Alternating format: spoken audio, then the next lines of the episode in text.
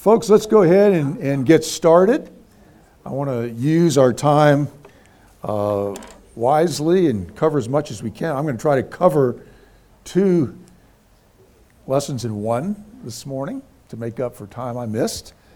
I thank you for those of you that have been praying for me. I'll give you an update on that. But let's, let's pray right now, and uh, hopefully we'll, uh, I'll make it through the session. I'm, I'm, I'm kidding. Lord God, we bow before you this morning. We recognize that you are the creator of the universe and the creator of our lives, and uh, that we're not here by accident. You've been at work in and through our lives through a variety of situations, good, the bad, and the ugly. And we thank you for the gift of faith that you've given us in Jesus Christ.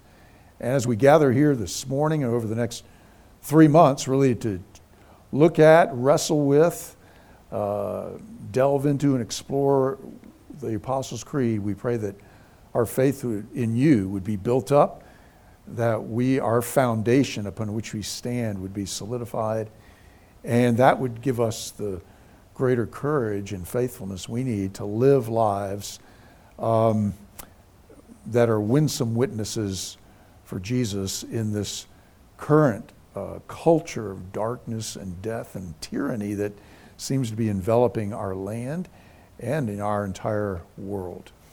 Uh, Lord, I'm reminded of my brother Paul Casher's saying, he says to me all the time, none of this makes God nervous. And we're thankful that though we're nervous, you're not, and uh, that your promise is that you are with us always to the very end. And for that, we're grateful. So bless our time together. May we all grow in Christ today, and we ask all this in Jesus' name. Amen. Well, before we get into the Apostles' Creed, I want to talk about four things um, that I think will hopefully be informative to you. Uh, some of you are aware of that young mother in Memphis, Tennessee, who was kidnapped and murdered. Her funeral was yesterday at Second Pres in Memphis. That's my wife Ann's home church. That's where we were married. And uh, that's where Mitchell Moore was an associate pastor before he went to Indonesia and then came here. Mitchell led that woman's husband to Christ, Richie Fletcher, back when he was an associate pastor, and he and Lisa were very close to Liza and Richie. So Mitchell was there yesterday as a part of her funeral at uh, Second Pres. This has been really hard for Mitchell and Lisa, so keep them in your prayers. And um, so that's the first thing I just want to say. And then, of course, um, Today is the 21st anniversary of 9 11.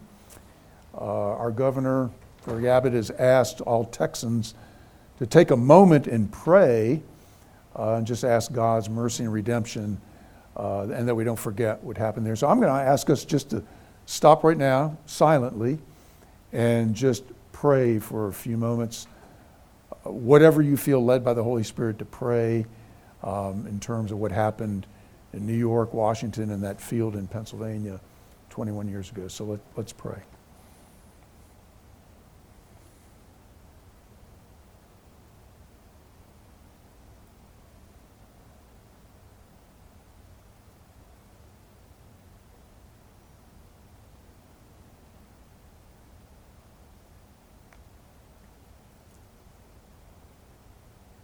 Lord God, the cross reminds us that you can take the worst thing that ever happened in the history of humankind and and because of what you've done through that we call it good friday not horrible friday. And so we trust that you're redeeming 9-11 may you continue to use that to shape our nation and shape us into more faithful followers of jesus. And we ask all this in his name. Amen. I don't know about you but i can remember where i was the moment those planes hit, I was taking my youngest daughter, Emily, to middle school in Dallas. We pulled up at a stoplight at Preston and Mockingbird. I was about to turn left to go to the middle school and um, had uh, WBAP, which is the WAI of Dallas, on. And I remember the, the news guy said, Something's happened in New York. Apparently, a plane has hit the World Trade Center. Of course, I'm thinking Cessna, some guy had a heart attack. And lost control of the plane, you know. And they said, We're going to take you to our ABC affiliate and you'll be able to hear what they're saying in New York. So they switched over that. And I remember a traffic report came on. They said the Harlem Tunnel is backed up. You might want to take some other thing. And, and then they said, now we're going to switch to our reporter on the scene at the base of the World Trade Center. And so I'm more curious than alarmed. I'm feeling sorry for the guy who hoped nobody was in those offices where he hit. And the guy's saying, there's a plane has hit the World Trade Center, there's smoke and fire coming. I'm like, from a Cessna? I don't know. Maybe the fuel in the plane, you know.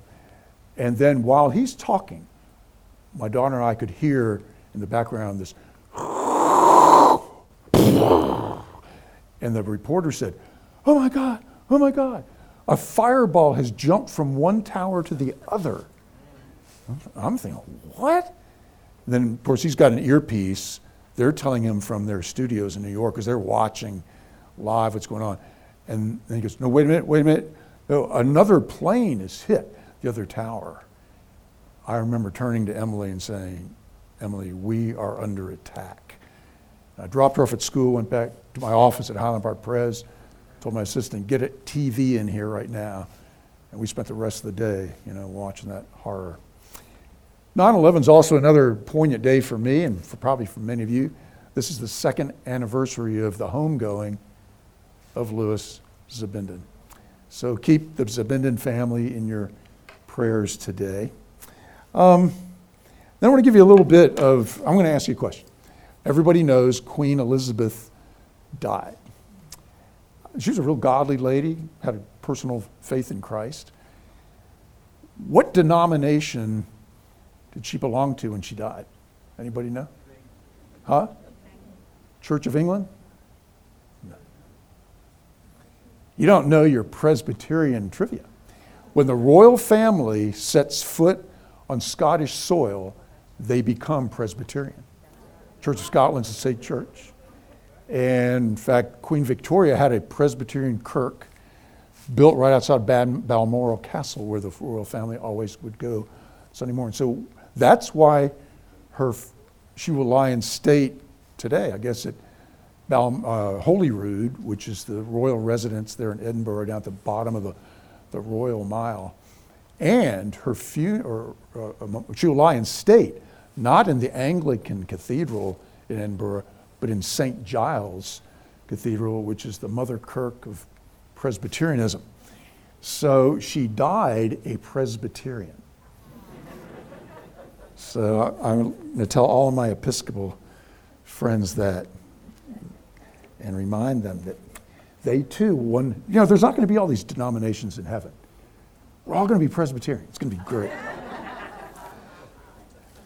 Okay, this is the 21st uh, anniversary of 9 11, and uh, I just told you where I was and what I was thinking when those planes hit. But I remember thinking that day, what if I, they made a movie, you know, on 9 11, and one of the scenes in the movie is you get kind of a, a view of what I guess most of the passengers were seeing in that first plane. I mean, they're going down between the buildings, and you, you could see the buildings going by. I started thinking, what would I be doing if I was seated in that plane? Because um, pretty much you know that you can't be flying at this level with buildings on both sides of you. This isn't going to end well. What would you be doing? I'll tell you what I'd be doing. I'd be doing four things. The first thing I would do is I would cross myself. Now, that sounds Roman Catholic. I grew up in a half Catholic family, but that has nothing to do with it. Um, if you've never read John Stott's book, The Cross of Christ, I urge you to do that. We, I had y'all study it one Lent here, and I preached a series of sermons, not through his book, but on looking at the cross from six different angles. And, you know, Stott says, I think it's page 21, he says, one of the th- bad things we did in the Reformation, and we threw some of the baby out with the ba- bathwater. And he said, one of those things is many Christians throughout the making of the sign of the cross. Nothing Roman Catholic about it. Goes back to the early church. And uh, I used to, and I never did it here because we had enough trouble with everybody emotionally involved with our former denomination. But if you had gone to Highland Park Pres for the 14 years I was there, I always ended with that benediction I give, and then I would say, Now go in peace. And then I would go like this name of the Father, the Son, and the Holy Spirit. I did that only after we studied that book, and, they, and I educated the people about that. So the first thing I do is make the sign of the cross. Second thing I would do is say, not say, pray the Lord's Prayer. Now, everybody should have the Lord's Prayer memorized. Never recite it. Pray it. Think about every word. I, I do that. Then I would say the Apostles' Creed, which again implies that that's something you ought to have memorized. When I was a kid growing up, I grew up in the ARP, the Associate Reformed Presbyterian Church, and confirmation was really rigorous. We had to memorize the short, Westminster Shorter Catechism, and we had to know the Apostles' Creed. I knew the Apostles' Creed backward and forward. Now, when I was an associate pastor here, Lewis was a stickler for worship. You could burn the church down during the week, but you don't make a mistake during worship. Um, so, three Sundays in a row, part of what I was doing in the service, I was leading the congregation in the Apostles' Creed. Well, I never took the creed up with me because I didn't. I could say it backwards, sideways. Three Sundays in a row, I messed up. After Sunday two, Lewis pulled me aside and said, What's wrong with you? You take the creed up there with you. I said, I'm not. I haven't memorized. Third Sunday, messed up again. But I never took it up with the fourth Sunday. I never missed, but that's one of the most traumatic moments in my life. But if you don't have the creed memorized, I'm not going to say shame on you, but you ought to. It's not hard to do.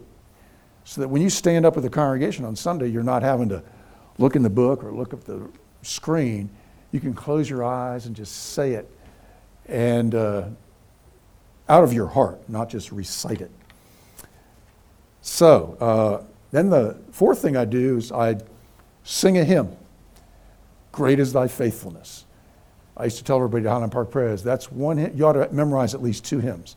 Great is thy faithfulness, and uh, uh, Luther's hymn, uh, Mighty Fortress is our God. You should never have to open your hymn book for those hymns. You know, hymnody is one of the greatest forms of theology in the church.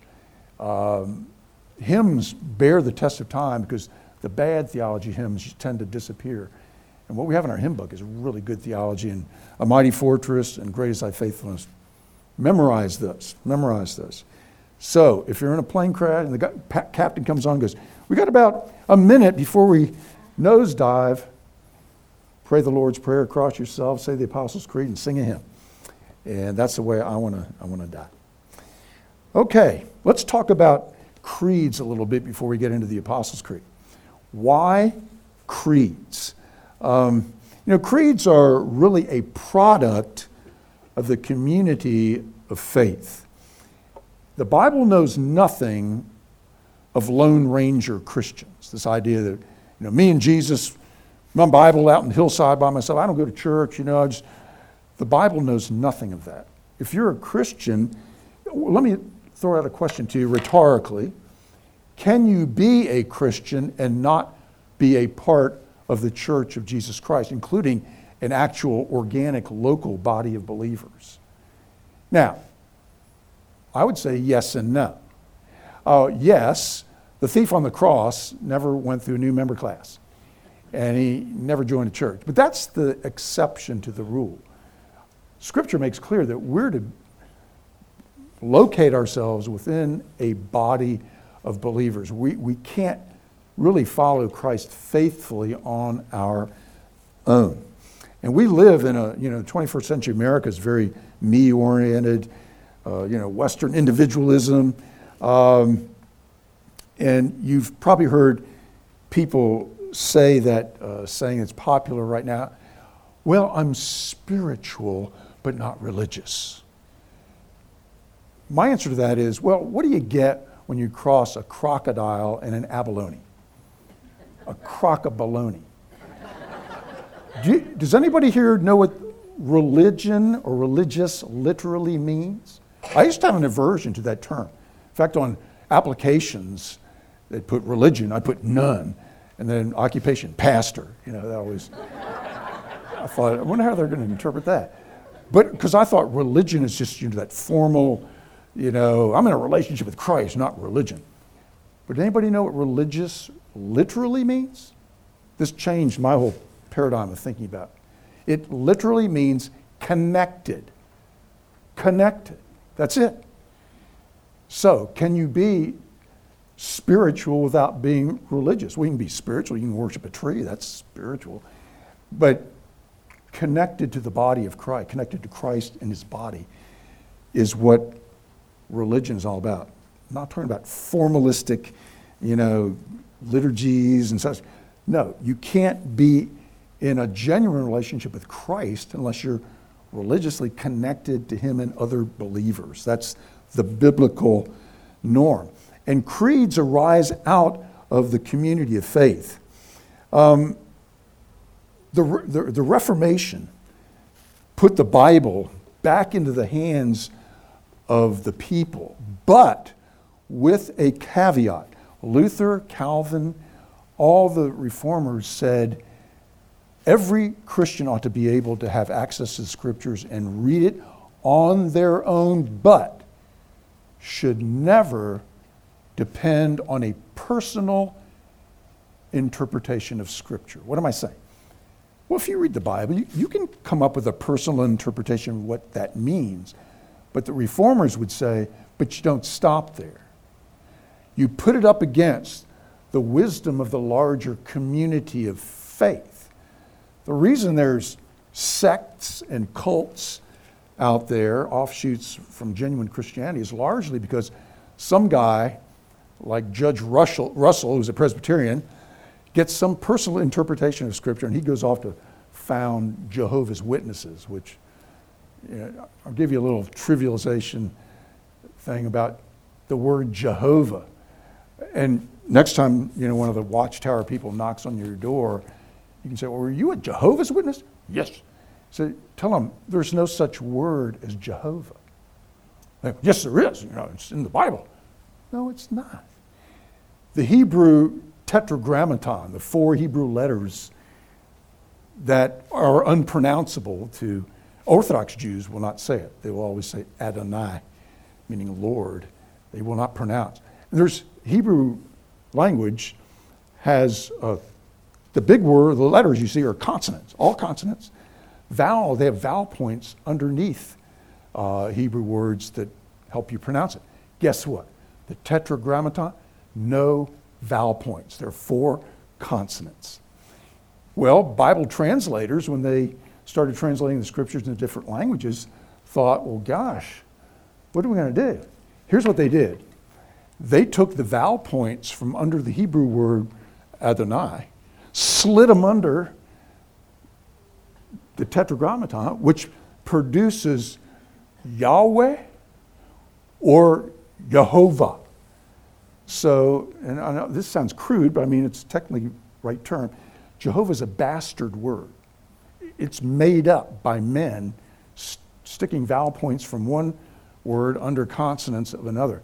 And when you tell Jehovah's Witnesses these, and I've done it many times, it freaks them out. I say, go Google it, which you can do, and they, you never see them again. So uh, that's more than you paid for. But anyway, um, beware of personal interpretations of Scripture. We should always be bringing our faith every day under the Word of God, but also as defined by the community of faith. And that's where creeds come from. Creeds usually originate either by a community of saying, what is it that we believe? We're going to agree to interpret Scripture a certain way. What is it that we believe? Or else to combat heresy. What about the Apostles' Creed? That arose probably as a baptismal creed, and we'll get into that in just a minute. Although it was also combating a heresy of the day, uh, which was Gnosticism and uh, Arianism. Arianism is, they're still around, called Unitarians today. They didn't believe that God's a triune community of faith in and of himself. And so the Apostles' Creed is very Trinitarian. I believe in God the Father, Jesus Christ, Holy Spirit. But it's a baptismal creed, so it's very short, uh, rather than as opposed to the Nicene Creed, which is much more meaty. And we'll get into that in a little bit, but I just want to make that point. Um, so, an approach that you and I should always have toward the creeds and toward our own faith is always an approach of humility. You know, um, I, oh, we all find stuff in Scripture and think, oh, this is great. Probably nobody's discovered this before. Well, they probably have. Um, but you know, if you think, well, I think this proves that Jesus came from Venus, well, put that up against the larger faith of the community of faith for thousands of years. That's a, a good corrective to keep you and me from veering off. Our former denomination had stopped even giving any credence to the creed. We had 11 of them. When we voted, I was an associate pastor here to unite with the Northern Church. We only had one creed, that was the Westminster Confession of Faith. That's the one I was ordained under. That's my favorite. And they had this book of confessions, the Northern Church, and they wanted us to adopt that. And you had four pastors here at the time Lewis, myself, Jim Singleton, and a fourth pastor. Lewis, Jim, and me voted against reunion. The other pastor voted for it. And um, I remember Lewis asked me, he said, Why are you going to vote against it? I said, Well, the Book of Confessions. He said, What's wrong with that? I said, In one sense, nothing. I, all those confessions were good, biblically orthodox uh, confessions of faith. But here's my theory. I said, Lewis, if, if we have 11 confessions, we really are going to wind up with a none. Uh, and that's what happened. Well, I voted against it for another reason, too. I was a research scientist before going into the ministry, and I think in terms of chemistry and physics. And I said, Lewis, I'm not going to vote for this reunion because we're going to be lashing two sinking ships together. That never works. So, anyway, so we're, we're now out from that and we're sailing along. But we'll only sail along when we keep faithful to what I call the biblical apostolic faith. The biblical faith, primarily looked at through the lens of the apostles' teaching. And that's why the Apostles' Creed is so uh, important. Let me just say right off the Apostles' Creed was not written by the 12 apostles. There's no evidence that was, somebody tried to make up a thing years ago, but they, they tried to divide it into 12 parts. You know, no, no, we don't know who wrote the creed. It evolved over a period of decades, if not century, centuries, was probably in place the way we have it sometime during the fourth century, but probably began materializing in the second century. So you might have even 200 years of hammering this thing out, basically as a baptismal creed, basically to combat the heresy of Arianism, Unitarianism. Um, okay. Um, why are we? Why study the Apostles' Creed? Well, for one thing, it's the most widely used and accepted creed across the world of Christendom, if you want to call it that. Uh, Eastern Orthodox, Roman Catholic, Protestant. That's one creed, along with the Nicene Creed, that we all hold in common. Well, we don't actually hold the Nicene Creed in common with our Eastern Orthodox uh, brothers. And, and we don't. There's one letter not a word, one letter difference in the Nicene Creed. If you go to St. Sophia's on St. Mary's here, and the way we, and the word is homoousia.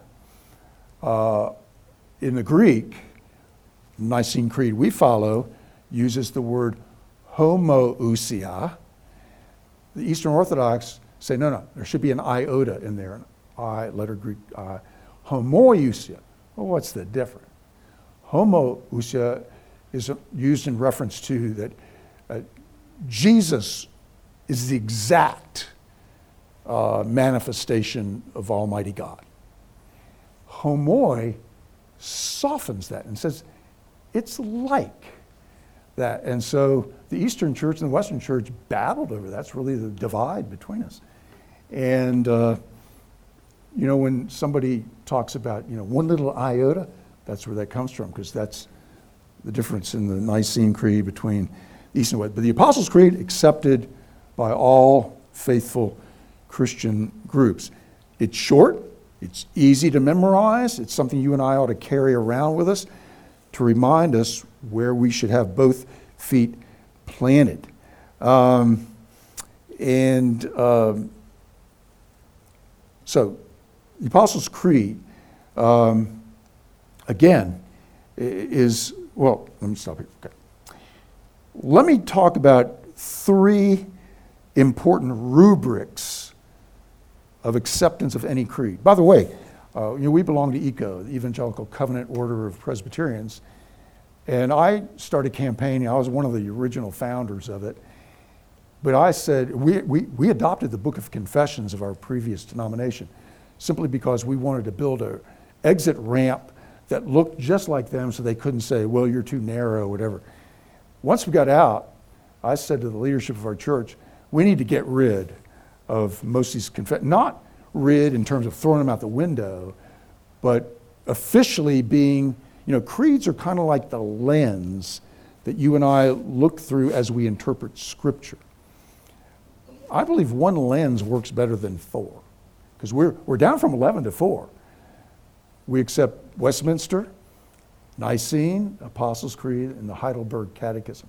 And all those are just excellent. And so are the other ones that we still use, and we can read them, and, but they're not officially our lenses for interpreting Scripture. So I'm still working to get us down to one. I don't know if I'll see that in my lifetime, but we'll, we'll see. But anytime you're dealing with any creed, three rubrics you need to remember. The first is a quote from St. Augustine. And this is important for you and I to believe and understand. Augustine would say, You and I believe in order to understand. See, that's counterintuitive. Usually we think, somebody says, Do you believe Jesus is the Son of God? Well, show me the evidence.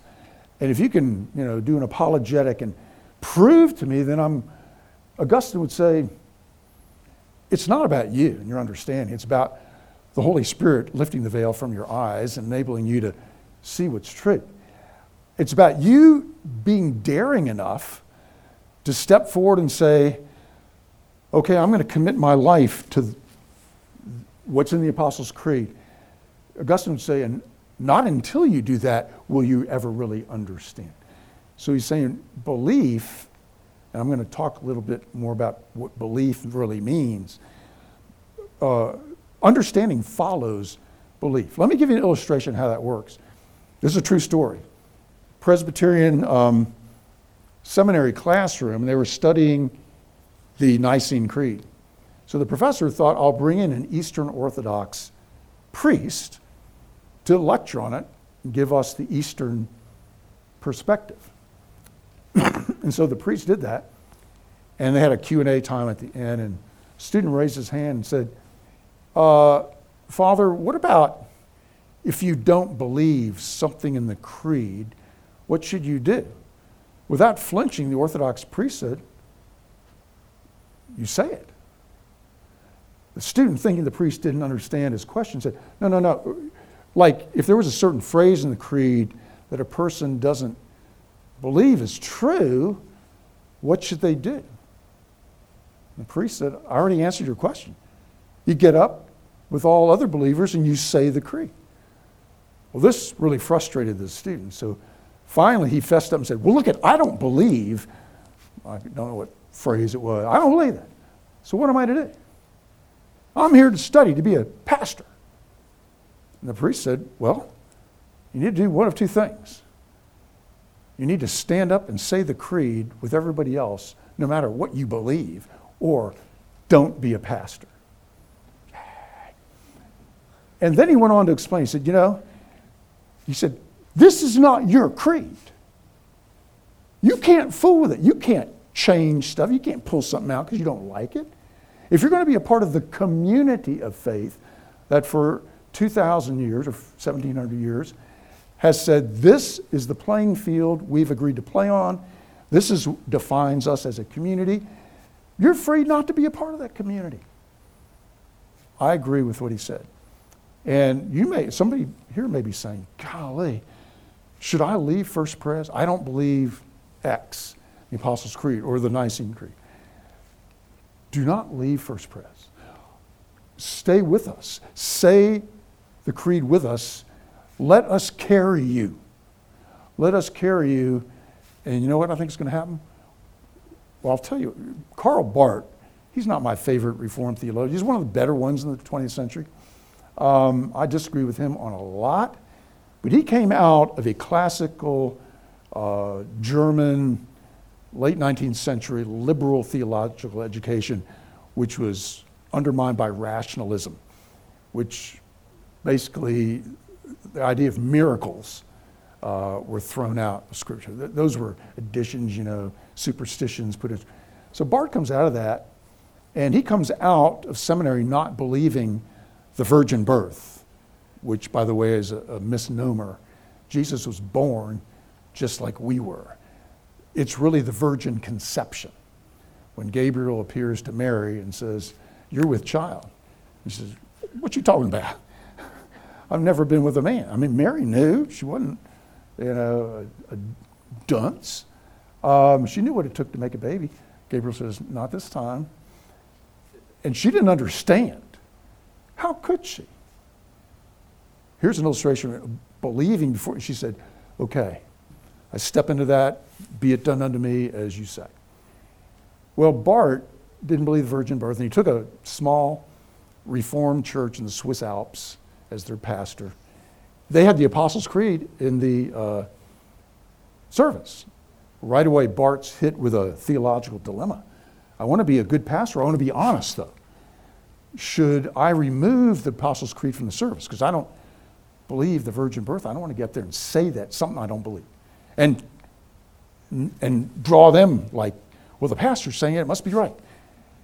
He said, well, maybe I could doctor the creed and pull that phrase out. Maybe they won't notice. And he wrestled with that. He wrestled with that. And then, you know, I talked about how humility must be kind of the, the, the, the bottom line posture for doing any kind of theology. Barth models humility. One day he came to realization that could it be that perhaps the wisdom of the larger church over the centuries and millennia outweighs my early 20th century finite individual interpretation. You know what Barth did? He left the creed in the service, left that phrase in. He stood every week with his people and said the creed. And here's the Paul Harvey, now you know the rest of the story.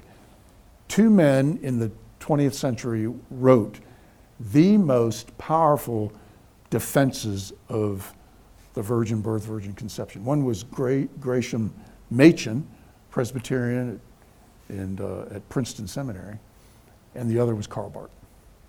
He becomes one of the greatest defenders of the virgin conception. So we believe in order to understand. That's number one rubric. Number two um, is this saying that my mentor John Leith in seminary used to hammer home with us. He said, you know, truth is always unto goodness. In other words, if you not really pursue truth, that ought to make a difference in our lives and move you and me toward lives that are bearing fruit in a good way for the kingdom. Uh, we all know mean Christians. Every church has some mean Christians. They're theologically orthodox. They believe all the right stuff, but they're just mean. And you know, and their lives don't match their beliefs. Well, whose does? Nobody. But the question is are you and I striving, struggling, fumblingly to try to follow Christ as faithfully as we can? And when we sin, we keep short accounts with God and confess it and move on. But you know, if you graft your life and mine over the years, would there be more goodness being displayed up here than back here? If not, something's probably wrong. Truth is always unto goodness. So when you hear a Christian say, let's just go over and kill, uh, I remember there was this old Army Navy store there on Broadway, just up the street. I drive by it Sunday mornings, and they used to have a flag in there that said, uh, kill them all and let God sort them out, you know? well, I know some Christians who believe that. Let's just go there, kill them all, let God sort Truth is always unto goodness. What you and I believe should be life transformational for our lives and those around us. Then, lastly, um, bad theology always hurts people. Bad theology always hurts people. That's why you and I need to try to be the best theologians we can be. And I don't want to ever hear a layperson come to me and say, Well, Ron, I'm not a theologian. Yes, you are. Everybody that is not brain dead is a theologian. Um, Richard Dawkins, the atheist, he's a theologian. Theology means theos, God, logos, words, means words about God. If you say, I don't believe there is a God, that's a theological statement. Everybody's a theologian. And um, bad theology always hurts people. That's why, First Pres, we need to be the best theologians we can be, and personally, you and I need it. So we want to hold fast to what's good in theology. Again, that's best done in community. I have a quiet time every day where I read the Bible by myself, but I'm also a part of a, a men's Bible study where I'm always hearing perspective. And I learn so much.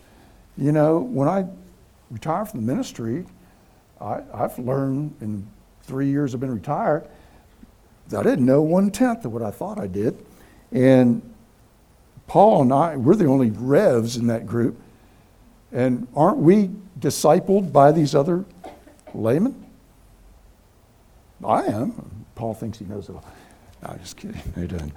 And uh, so, commit yourself today through this series and then the rest of your life to being a good theologian. You're going to strive to be the best theologian you possibly be. So now I want to deal with the first two words of the creed today. And then we'll get to God the Father next week. The first word is I. You might think, and that was going to be my first session completely on the word I. Well, how do you fill 50 minutes with one word with only one letter? It's not hard.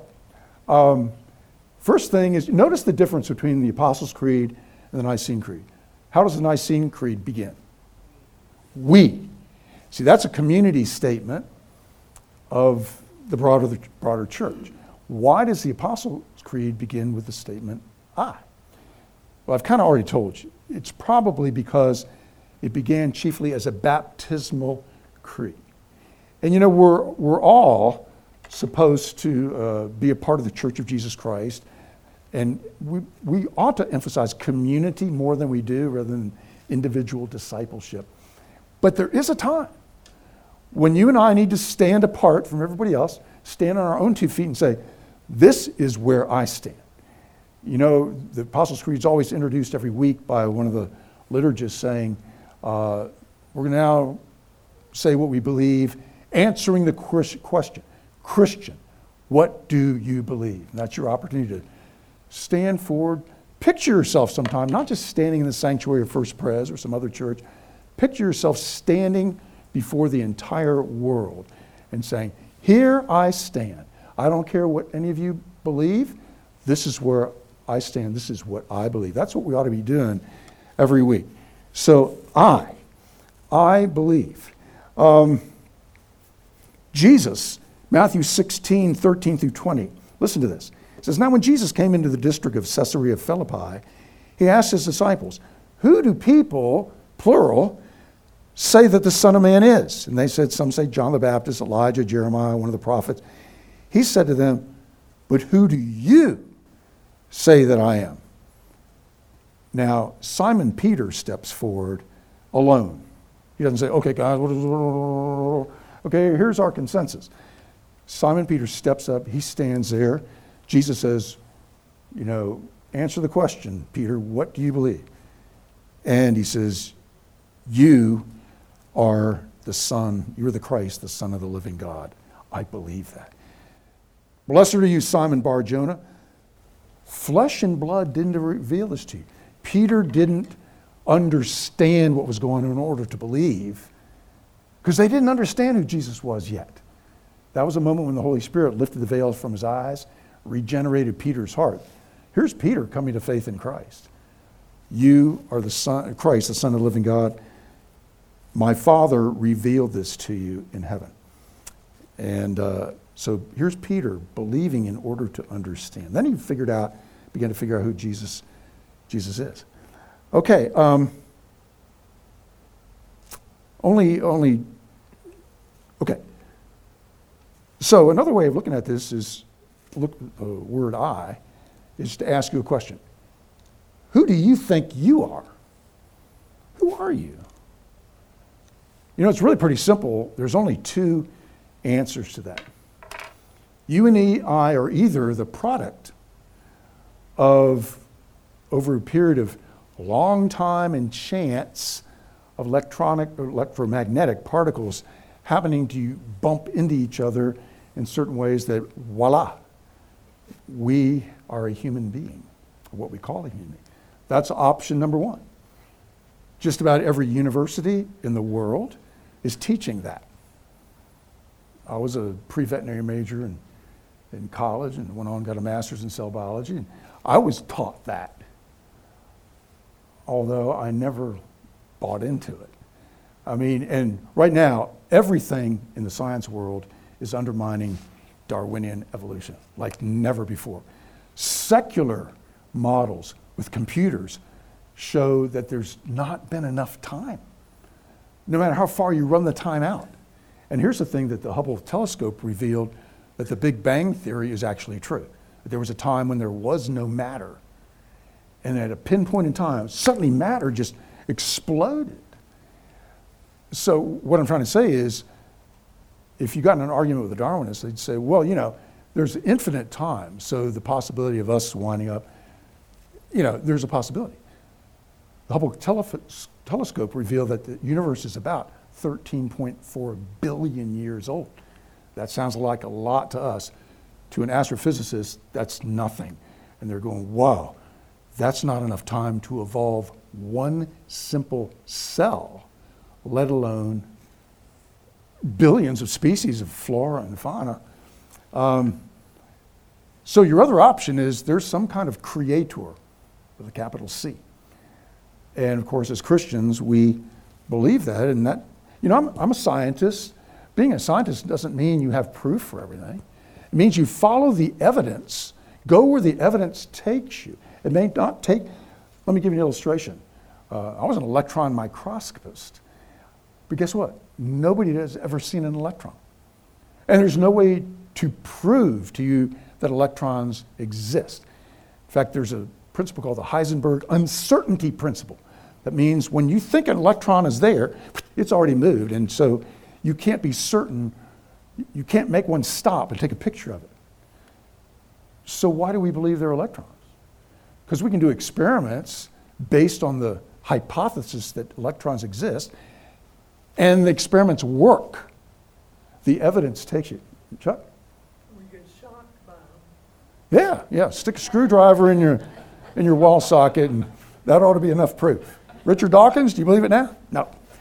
Um, so you, you can't, I can't prove to you that God created me, but all the evidence leads to that. You got to have much more faith.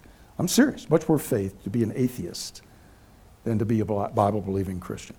And this new telescope, the James Webb telescope, this is going to undergird Scripture in the years to come, like you won't believe. And a lot of astrophysicists are becoming at least deists, if not believers in Christ. So we're going to see a lot more of that too. So those are your two options. You're an accident in the universe, or you're the product of a loving creator. Now, the way you live your life, the way you, whichever those things you believe is going to influence. Again, theology, truth is always to goodness. If you really believe the truth, that you're just a random conglomeration of electromagnetic particles that happen to bump into each other over a long period of time. Um, that's going to change the way you might not think about this, but it does change the way you look at other people. But if you really believe that every human being is made in the image of God, in our ECO essential tenets, we, we opt for the latter. We believe that we are made in the image of God, every human being. And that's where our essential tenets say that means we reverence, value, affirm, defend, and protect every human being, not based on their status of race, color, ethnicity, brain power, what they have or don't have, uh, whether they're spiritually oriented like we are or not. We're committed to protect their lives from womb to tomb. That's why our denomination is unabashedly pro life. Um, we believe nobody is an accident. Our conception may have been under adverse circumstances. And we should have compassion. Truth is always unto goodness. So if we really believe that, we better be coming alongside women with unwanted pregnancies or victims of rape or incest or anything else. This church is doing that with our KLR. We're the only church, I think, in the world that has a sonogram machine down the basement. So we're pro life. And that, you know, every day I pray, Lord, help me to see every person I meet through the lens of the cross and to treat them as you would want me to treat them in Christ's name. No matter who they are, no matter how, if they're mean or nice or, you know, unconditionally. Now, that's easier said than done, but that ought to be what we're striving for. Um, John Calvin, well, let me say this. A good way to begin the day is to start this way say, God, you're God and I'm not. When you ask yourself the question, who am I? That's a good place to start. Because we all, because of the fall in Genesis 3, we all really want to be God. We all really want to run the universe and tell Him what to do. So, a good way to start God, you're God, I'm not. And um, John Calvin said something very important. He said, You and I can never know who we really are until first we know who God is. Well, that begs the question can we know God? Christians say yes. Well, how? Well, we believe this is actually not just some quaint religious book put together over a thousand years by some primitive people in the East. We believe this is actually God's inspired self revelation. That's why I want to encourage you, if you're not doing this, to read through the Bible every year. I do that. I, get, I have a little Our Daily Bread and has a Bible reading calendar. It takes you about 25 minutes a day, and you will read through the Bible. I've done it. I'm on my 46th time straight through the Bible. I've learned far more doing that than my four years in seminary.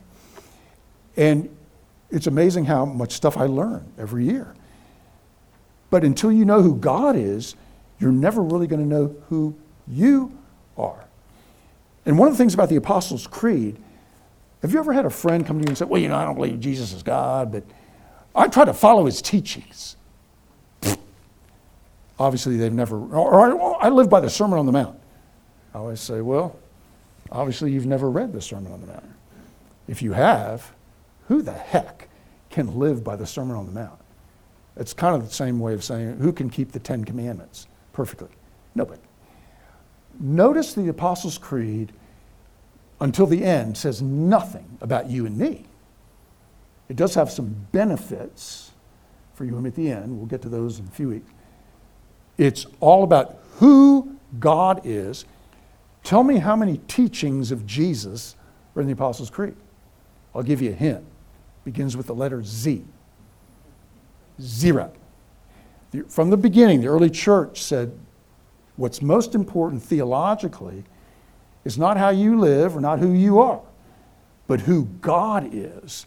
And you better get that right, or nothing else will fall into place. And so um, we need to quit here in just a minute, but I want to get to the word believe. And I wanted you to start looking at yourself when you ask the question, Who am I? Forget about it. Who you are is not based on uh, what you have or don't have, what you've accomplished or failed to accomplish in your life. Every day you ought to say, God, you're God, I'm not, and I am made in the image of God. That's where our self esteem, our value, our worth in its totality comes from. You and I aren't any better than somebody lying in an ICU unit flatlined. We're no better than they are. They are made in the image of God, they are loved by God, and everything in between. And so your worth is based solely on the fact you and I are made in the image of God.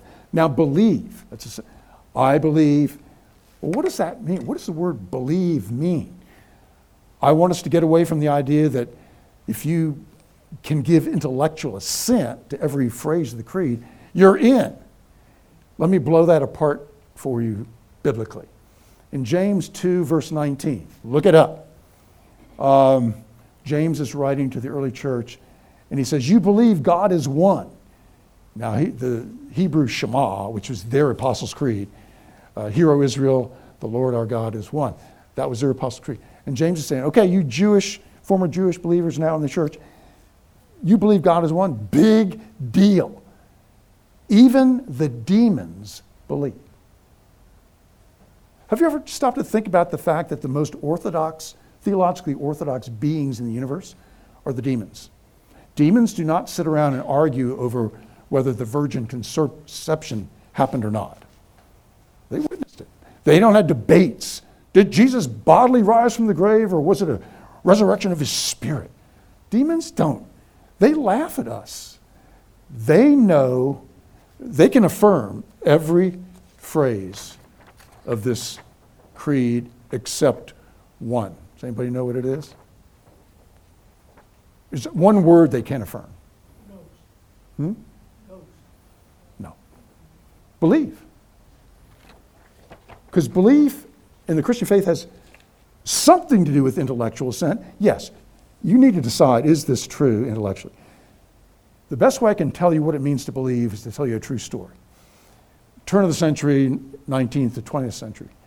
Uh, the greatest, the Evel Knievel of that day was a guy named Charles Blondin. He was a tight wire walker. And his big deal was, you know, if the World Trade Centers existed back then, he would have been the guy that. So, what was the equivalent back in that day? Niagara Falls he announced that he was going to stretch a tight wire from the American side to the Canadian side right over the falls. Now, if you know anything about Niagara Falls, there's like X billions of gallons of water going over at any second, which creates a tremendous updraft. So Blondin studied the situation. He realized if he's going to make it, he's going to have to have this tight wire. I mean, it's got to be taut like you couldn't believe. So we got engineers working on it, and they had guy wires anchoring that tight wire on both sides of the, the falls.